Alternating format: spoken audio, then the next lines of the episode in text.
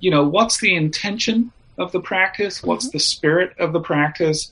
How can we align with that without, yeah, being restrictive?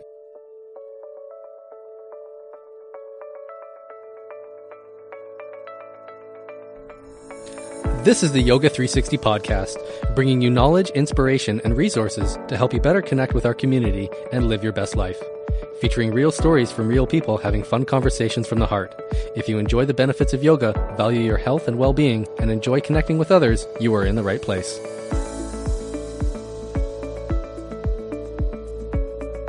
Hello, everyone, and welcome back to the Yoga 360 podcast. I am Steve Cotton. I'm Karenini. Joining Karen and and I tonight is Geoff Mackenzie from First Light Yoga. Yeah, uh, Geoff is going to be leading a free workshop at our studio on Sunday, February 27th. So we're just going to ask him a little bit more about who he is and what he does and what we can expect. Okay, really looking forward to having this conversation with Geoff. So just going to be pausing it here while he connects to us uh, via Zoom. So hang on. All right, and through the magic of technology, we are back with Geoff. Hello, Geoff. Good afternoon. Great to meet you guys. Yeah, nice, Yeah, thanks for joining us, Geoff. Nice to You're meet you. so, yeah. so welcome. Yeah. Um, so I think we'd like to get started by just asking, uh, who are you?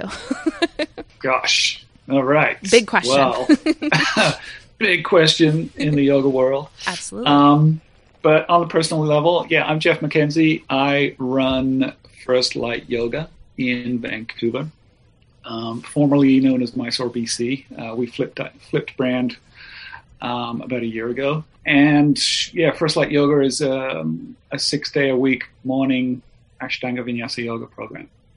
Sounds beautiful. And where do you guys operate in Vancouver? We are on the east side of town, so we're on Fraser Street, uh, 20th Avenue. So it's right between Kensington Cedar Cottage and uh, whatever's the next neighborhood to that.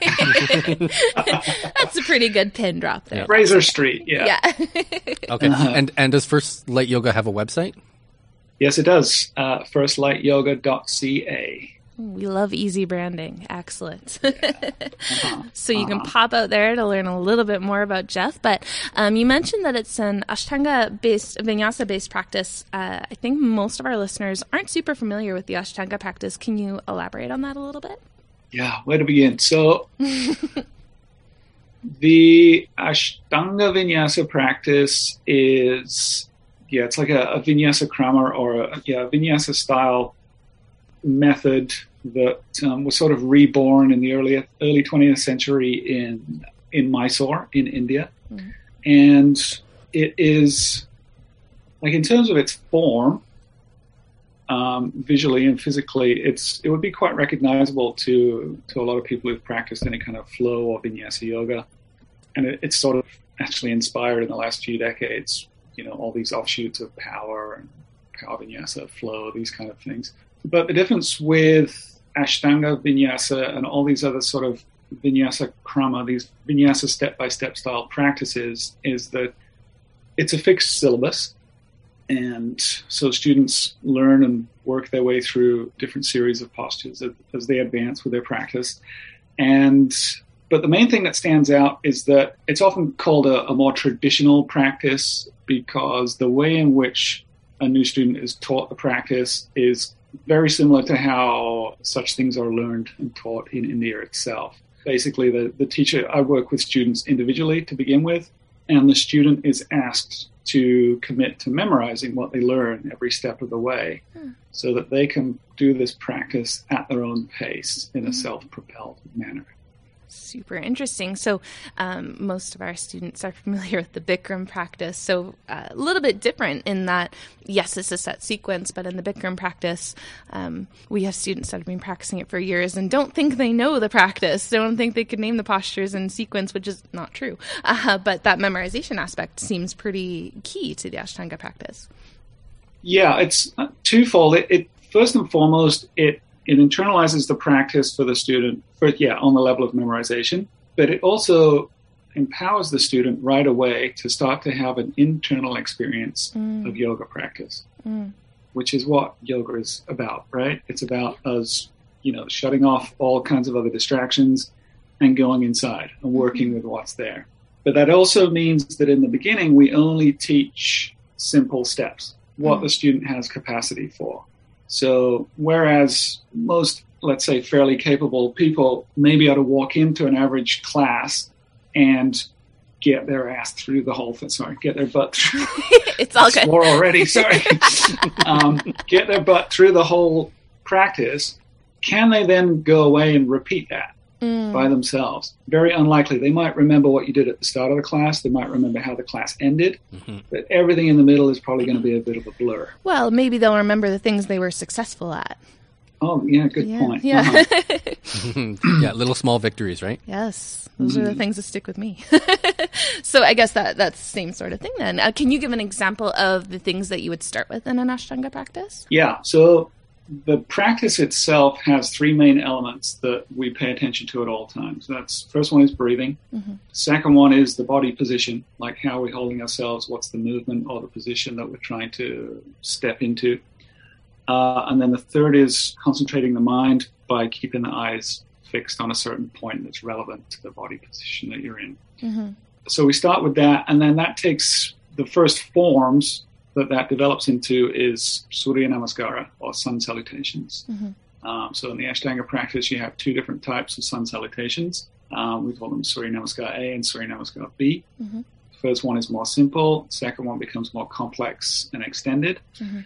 A first lesson, let's say, with my introductory students would be learning sun salutation A Mhm. in detail, building it up step by step, so that they are able to repeat it without supervision, let's say by the end of a 90 minute session. Hmm. And then we would kind of go right to the other end of the practice and how everyone finishes, which is by sitting in a tall seat and basically meditating on the breathing technique that we've learned and using that as a way to sort of really come in, get still, get quiet, and then have a rest. So often, often people talk about the Ashtanga practice as being like building a sandwich. It's like Mhm. making a sandwich.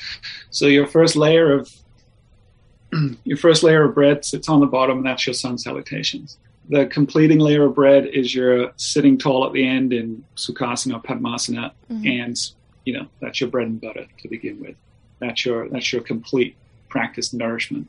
Mhm. Um, and then as we as we progress, we build more and more layers into the base of the sandwich. So you start with sun salute A, that's your bread. Then we add the butter of sun salute B, Mm. and then we move into the posture sequences until the sandwich is a certain size, and then we you know cap it off with the same finishing. Mhm. At a certain point, we start to add stuff from the other end, from the finishing end of the practice, and the um, the ways we start to end the practice starts to become more elaborate.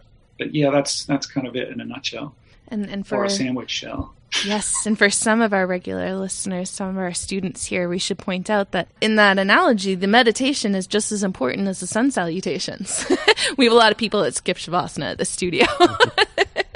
Uh-huh. so, yes, it's Yeah. important. We try and say this. Yeah, yeah, Uh-huh. yeah. It might have been me once or twice, just depending on how active the class was and whether or not I'm feeling the shavasana at the time. So, yes. Yeah, this yes. is this is the well. I'm not unfamiliar with that phenomenon either. yeah. And and Geoff, you mentioned uh, uh, the importance of the gaze as well too, because we we've heard that a number of times, especially in.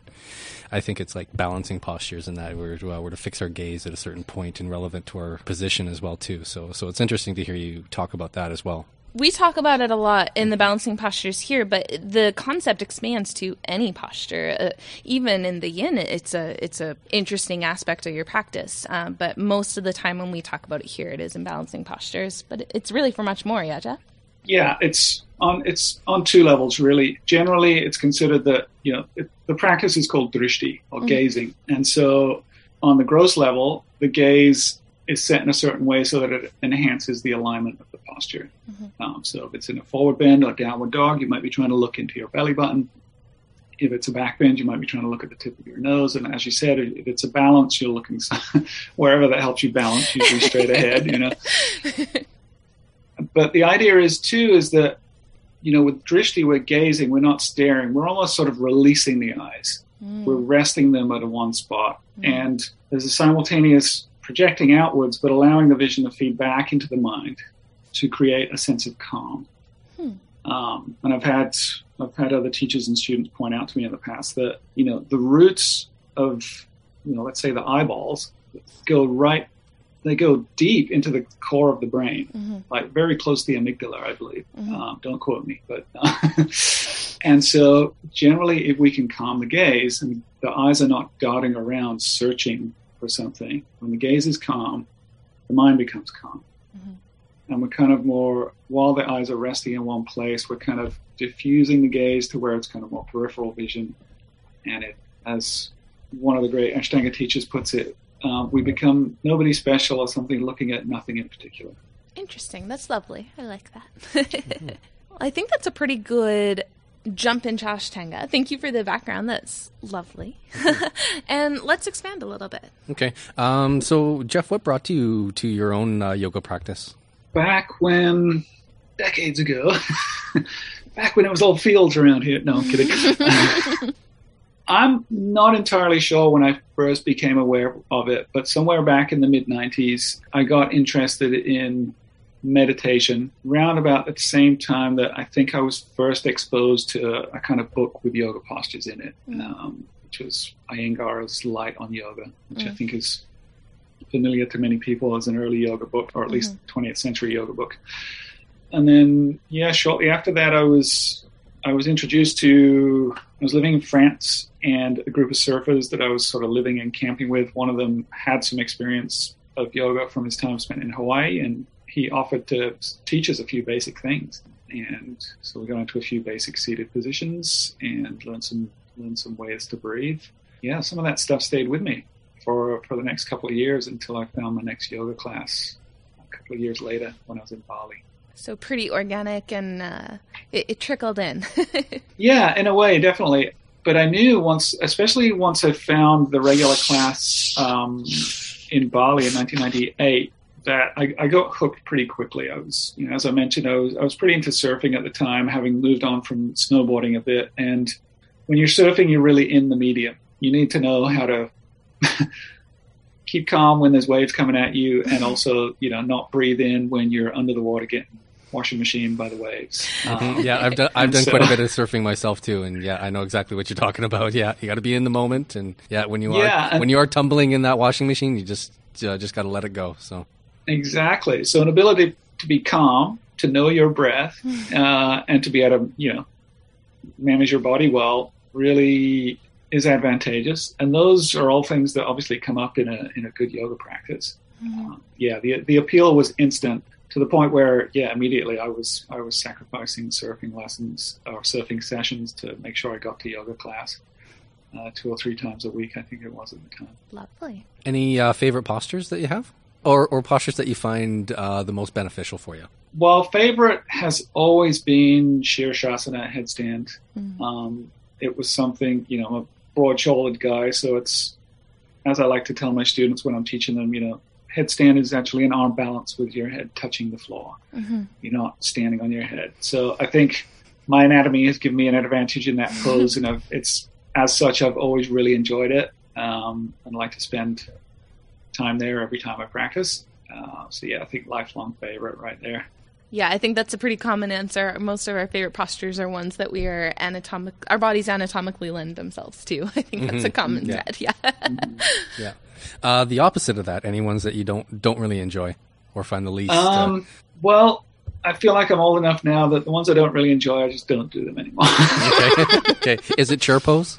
Um, no, I quite like that one actually. Oh, okay. Um, yeah. It's Steven's least no, favorite. yeah. I would say I've I've never really had.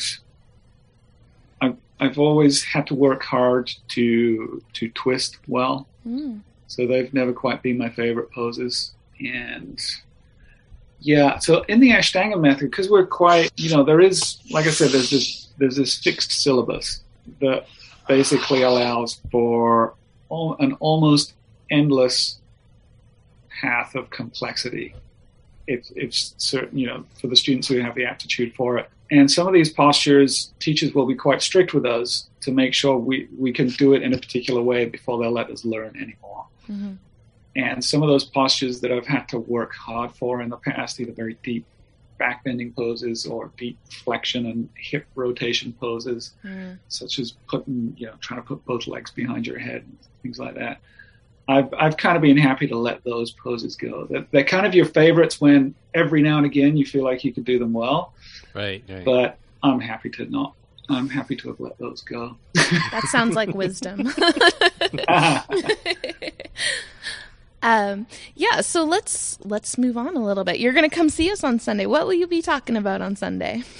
Yeah, so next week we have um, the Yogi's Day. Yes. It's uh, a talk I'm giving at the studio there. Um, I believe it's 11:30 next Sunday, and the Yogi's Day is inspired by me deepening my studies in Ayurveda in the last couple of years.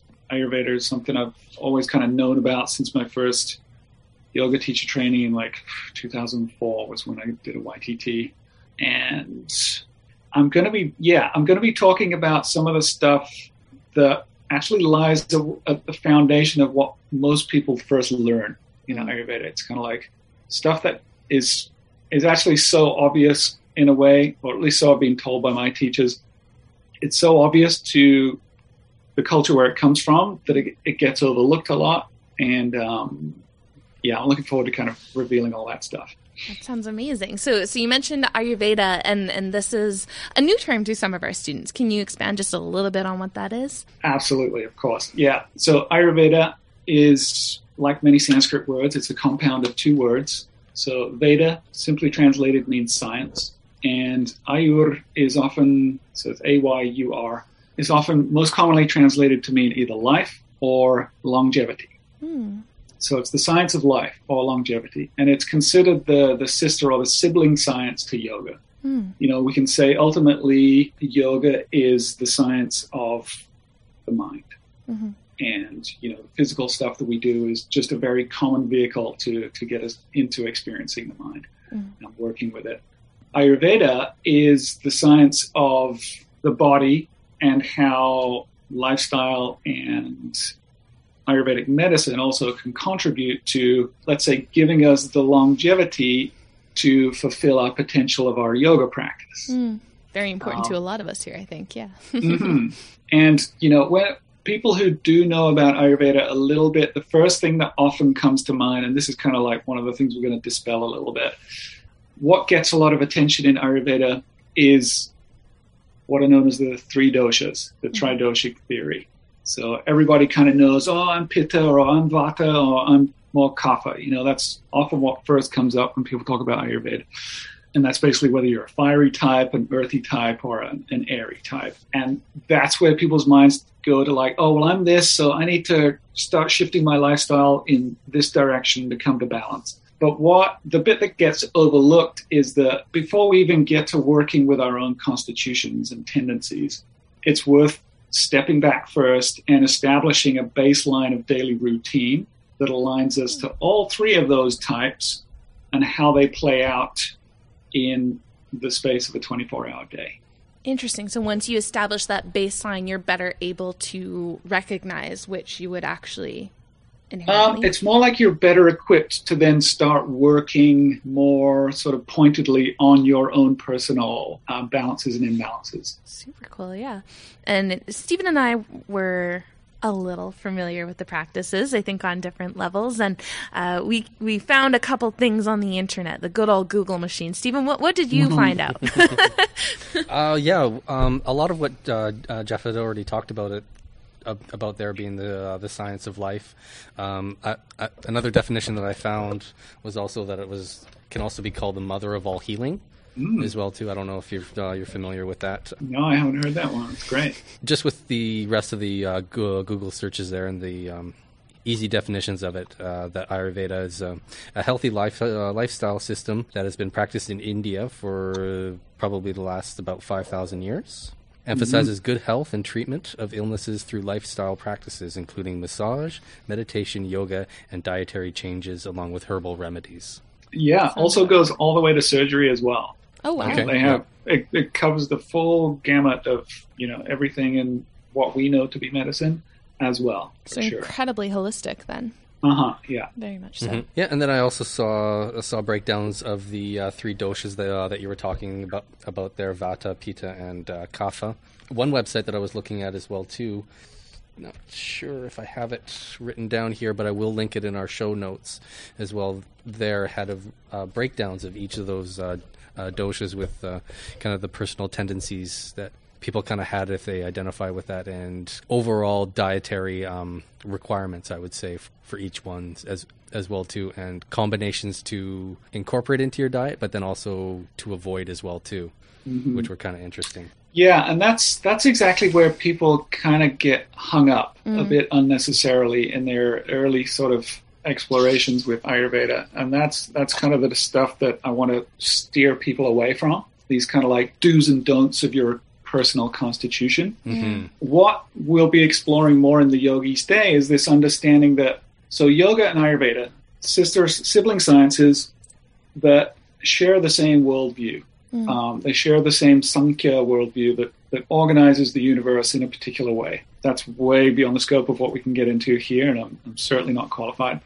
but um, so we'll we'll be doing a, a, baseline exploration of that and how how each of those tridoshas, those those three energies, are made up of different combinations of the five elements. You know, we have mm. space, air, water, sorry, fire, water, and earth. And the approach we're going to be taking or looking at is that those elements combine into the doshas, and those doshas are different energy signatures that play out throughout the cycle of each 24 hour day. Mm. And that affects our, because we are all made up of those same five elements, mm-hmm. and our, especially our digestive systems mm-hmm. and our uh, sort of hormonal systems are actually, you know, we've evolved to be in sync with um, the, the, daily solar cycle and seasonal cycles. These, this is the kind of order that we want to sort of come into before we start to get to work on our individual constitutions. So, for example, what I mean, we're going to be looking at how these, uh, what times of day are these different energies more prevalent, mm. and what is the most beneficial use of those energies at the different times of the day. Hmm. How to take um, advantage of, yeah. Exactly. How we can, you know, we're designed to be as human bodies, we're designed, human animals, as wild beings, we are designed to be in sync with those energies. Mm-hmm. And when we come into alignment with them more clearly, our whole organism is going to come to life in a much better way. Uh, and that's going to provide the baseline from which to then start working on our individual constitutions this brings to mind a term that I think is floating around the professional athlete realm recently biohacking. Have you heard that word before? This yeah, sounds like I've, the original I've, biohacking. you said it. I've, I've, I've, um, yeah, I've joked with my mentor around this of like, yeah, it's like 5,000 year old bio, biohacking. or if you like, coming into, so they have a term for this in Ayurveda. It's called dinacharya. Mm-hmm which basically means daily routine or going with the flow of the day, following mm-hmm. the energy of the day. Mm-hmm. And, you know, these three energies, this, this watery, earthy kapha, fiery water pitta, and airy, spacey vata, those three energies cycle through the 24 hour clock twice. Mm. And as you can probably speculate and imagine, there are certain activities that are going to go well with those energies when they're prevalent, and there's others that are going to kind of be going counter to the flow mm. and um, and less generative, let's say. Mm. So, as well as this being biohacking, basically coming back into alignment with circadian rhythm, it's also you know another cool term out there for the last few years is rewilding, mm-hmm. right? Mm-hmm. We let's face it, we've all become pretty domesticated as human beings over the last at least 200 years, if not more. Mm-hmm. And so much of what's ailing the human race these days is being out of alignment with the natural world from which we actually sprung, mm. which yoga tells us we are part of. There is no separation from between who we are and what everything else is. Mm-hmm. And so Ayurveda Dinacharya, this coming back into alignment with the energies of the day is a rewilding process, which, yes, some would certainly see as a biohacking process. Well, and if it's been around for 5,000 years, there's probably some legitimacy to it. yeah, and that's just recorded. It's probably been around longer than that. Yeah. And, you know, humans have known. I mean, just as an example, you know, let's say, and that this is a, a real key thing that we'll get more into. So let's say, so the time of day that's considered pitta time. And pitta is fire and water. So you can think of fire and water as like your hot digestive juices. Mm. This is when do you think that's going to be up? That's that's considered to be between 10 in the morning and 2 in the afternoon. So basically, the when the fire in the belly is up, the sun in the sky is up, Hmm. and vice versa. Mhm. So stands to reason that this is the best time of day to take in the bulk of your nutrition for the Mm. day. Mhm. That's when the body is going to be best able to handle whatever you put into it and make the best use of it. Mm. Whereas, you know, if we try to eat our biggest meal of the day when it's kapha time, where we've got earth and water predominant and they're cooling and all they want to do is just kind of kick back and melt and cool down and solidify, you throw a big meal into yourself while that energy is predominant, you're not going to get the best use out of your digestive system, and there's going to be a lot of knock-on effects Mhm. that are, you know, that are going to show up if we continue to do that habitually. If we get if we're out of sync. It makes logical sense for sure. Mhm. Um, one thing I did come across again, I don't know if this is just uh, what I'm consuming, if this is why I'm being given this on my social media feeds, uh, but a lot of conversations regarding concerns about the diet focus in the Ayurveda lifestyle and. Uh, how it's not necessarily congruent with a body positive image, um, and it's not necessarily sustainable. Can, can you speak to that a little bit? Yeah, to me, that sort of touches back towards when people learn a little bit about what their constitution is. All of a sudden, it starts to become this restrictive process of do's and don'ts. Oh, well, I'm a pitta, so I can't eat these types of foods and enjoy this kind of activity. I got to kind of tend myself more towards opposing things. You know, where this, that is true to a point, people tend to take that and start to use it like a hammer, you Mm. know, and it's like it becomes this very much prohibitive practice and that oh i'm you know i'm bad if i'm not doing it properly and that's that to me where yeah the way the way it's applied could become problematic in that sense. Mm-hmm.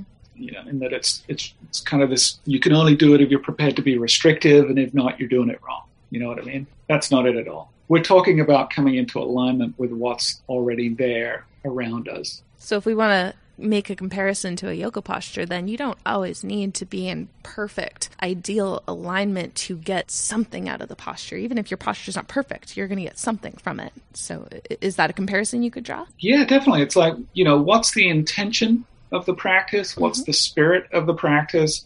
How can we align with that without, yeah, being restrictive or prohibitive um, and so on? Well, it sounds like a much more reasonable lifestyle than my initial perception. So I'm really excited to learn more on Sunday when you're chatting about it. Uh, and uh, yeah, discover a little bit more. And for those of you who are listening before Sunday, the 27th, um, we do still have space in the studio, but we will also be broadcasting it online, I believe. Now that I'm saying that, I I believe, want, yeah. cool. Um, Uh-huh. uh, so you can join in online. And uh, yeah, we're really excited to learn a little bit more. I think our plan right now is to do a follow up episode with you at one point and sort of expand on some of the things you talk about, bring a little more information to our community. And I'm super excited to do that. Yeah, I'm, I'm really looking forward to really just conveying how, you know, we can use what we, the basics of Ayurveda to come more into alignment with the world around us Mm-hmm. and therefore more in alignment with sort of balanced health and a more anti-inflammatory style lifestyle. Mhm. Um, and I want to point out how Ayurveda is sort of designed to sort support people's yoga practice Mm. and to inform people's yoga practice. So the that- yogi's day, as you said. Yeah, exactly. Yeah. Yeah, and it's a lot of fun. There'll be a lot of time to answer. It's a it's a fairly sh- short presentation that'll leave uh, plenty of room at the end for people to, to jump in and, and ask questions and discuss. Sounds perfect. okay, so what does this practice of Ayurveda look like beyond the workshop setting? Is it sort of like, you know, if I'm sick, I would go to my Western medicine doctor and be given a prescription and, and follow up a month later? What, what does it look like in reality, and what sort of tools um, and uh, opportunities do you have available for our listeners beyond the workshop on Sunday? Yeah, so the way I work with it is um, in the role as a health coach, basically. And the, the means through which I do that is by coaching people and guiding people into a series of habits that basically form that daily routine that we're talking about and starts to, you know, form that alignment that we want to come into with, with the energies of the day as they shift and change in a cycle. Mm-hmm. And yeah, it, it's a great way for people to, you know, coming into alignment with what's what their body is designed to do in the environment really helps people start to resolve sort of minor issues around their digestion, around their sleep, general inflammation. And it, it just basically starts to provide a sort of elevated baseline of general health, let's mm-hmm. say. Um, I'm certainly not an Ayurvedic practitioner in the in the in the realm of prescribing people things. I'm coaching people into lifestyle changes. Mm. With uh, influence from the Ayurvedic uh, practices.